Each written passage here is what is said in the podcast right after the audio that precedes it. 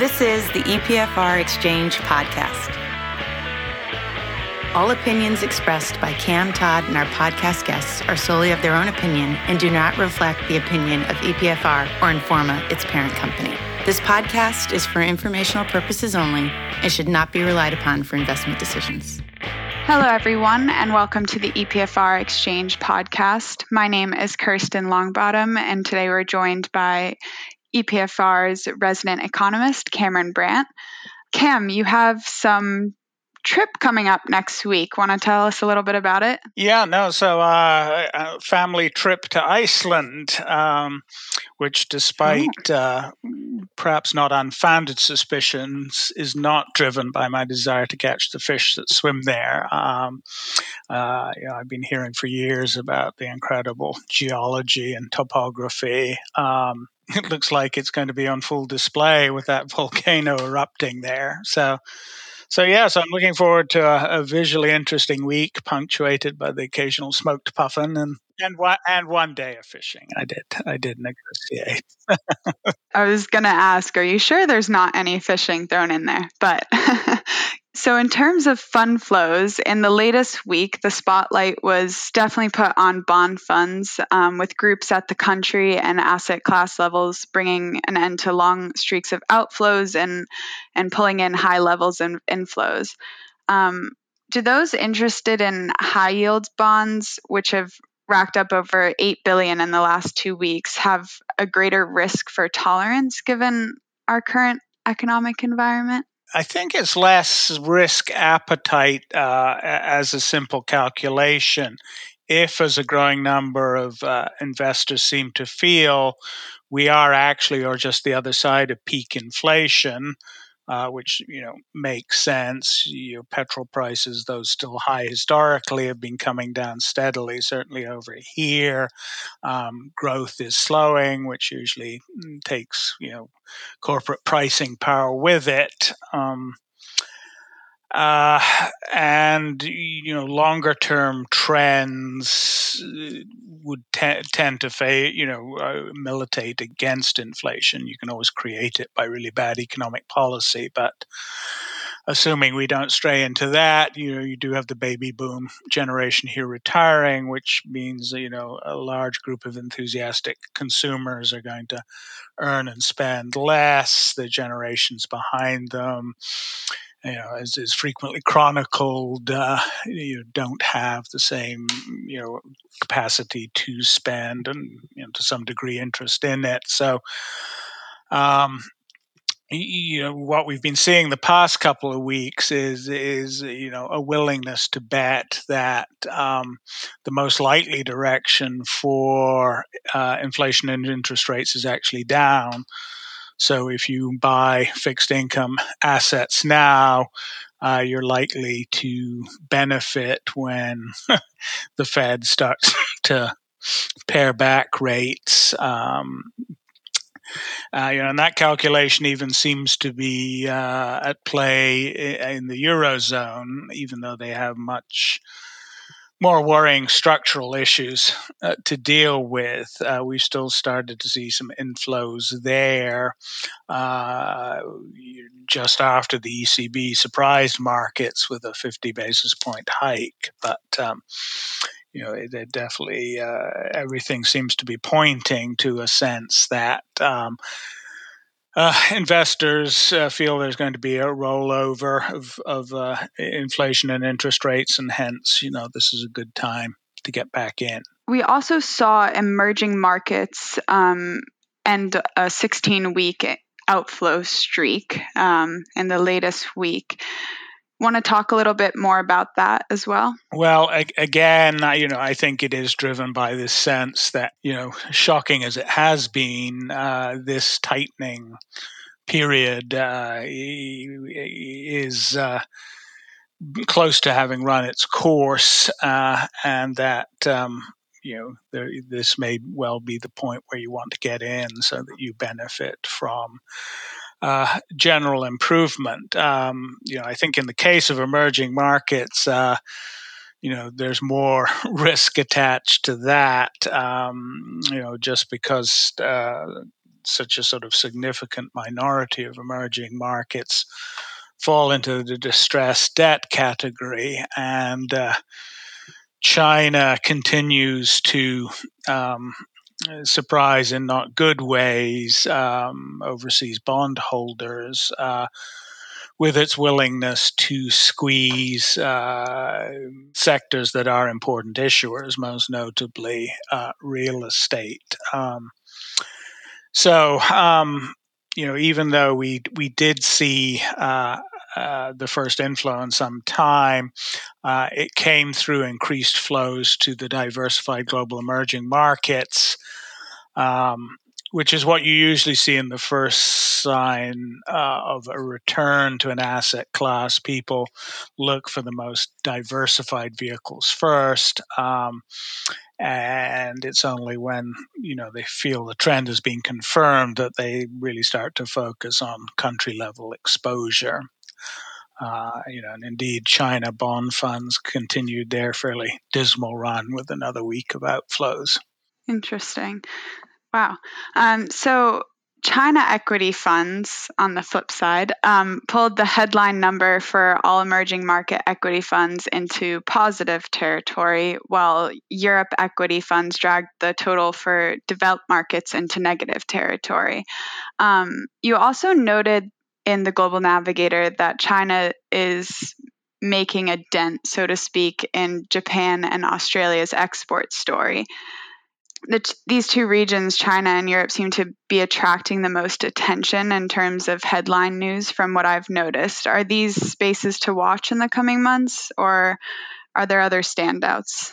if you want something to worry about, you're spoilt for choice uh, at the moment. Um, you know, and certainly the latest uh, flare-up in tension surrounding uh, China's uh, vision of Taiwan's future, which is its reintegration as a as a province of China, uh, has uh, sort of kept kept the focus there.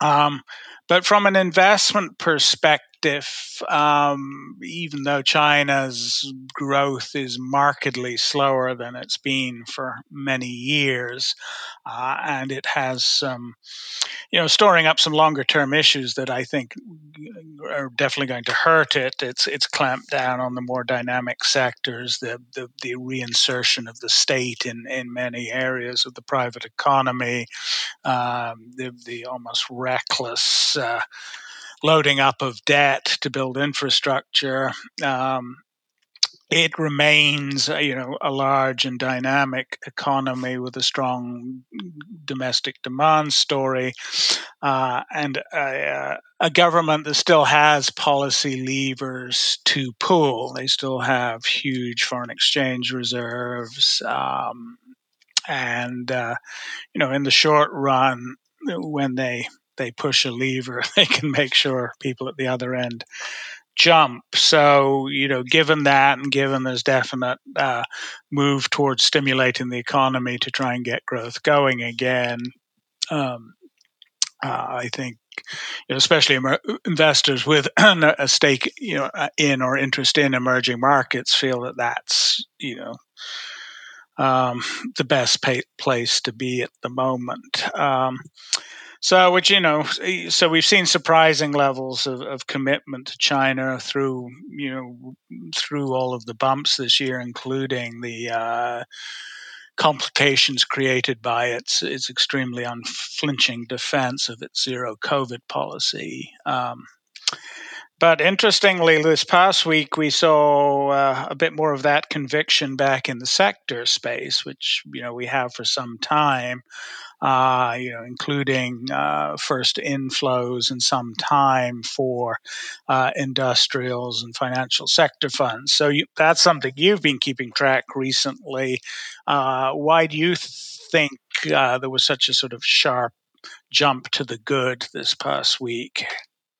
That's a that's a good question. Um, I think it was mainly guided by a good reporting on for earnings season. Um, you know, with that in top gear, so to speak, um, in full swing, we saw 10 of the 11 EPFR track sector funds report inflows, where in previous week we've seen more often than not outflows. Um, one of the ones that I noted down was energy sector funds, and um, they just barely broke even into t- positive territory, but that was mainly guided by global energy sector funds, um, while U- U.S. energy sector funds saw outflows. I'm going to jump in here and say, you know, that's interesting in light of the, some some of the really spectacular earnings reports that uh, certainly uh, the classic energy majors have been delivering. Um, you know, why do you think that uh, people have been so cautious about um, backing uh, that those earnings? I think it mainly comes from you know, in the energy sector, I think people are looking towards longer term investments at times. Um, so, looking towards being better for the climate, um, cleaner energy, focusing on cleaner energy and green energy. Um, and actually, interestingly, in the latest week, the two top funds reporting inflows were solar and clean energy related. And despite those great earnings reports from Exxon, Chevron, and Shell, um, we saw outflows for oil, gas, and infrastructure related funds. Not a, an, a, enough of an enduring trend to really buy into, especially given the, the propensity of governments to uh, dive in and either try and reallocate or forcibly enlist these companies to their anti inflation crusades. Right, right. So, um, in terms of other sectors benefiting maybe from the earnings season, we also saw commodities and materials and consumer goods sector funds report inflows. Are rising prices, talk of recession, etc., influencing investors' decisions here? I would have to think so because. Um, a lot of the sort of macroeconomic picture suggests that people would still want to be exposed um, to commodity, certainly commodity producers. Uh, a lot of them uh, have costs in emerging markets currencies, but sell their product in dollars, which is obviously helpful for the bottom line.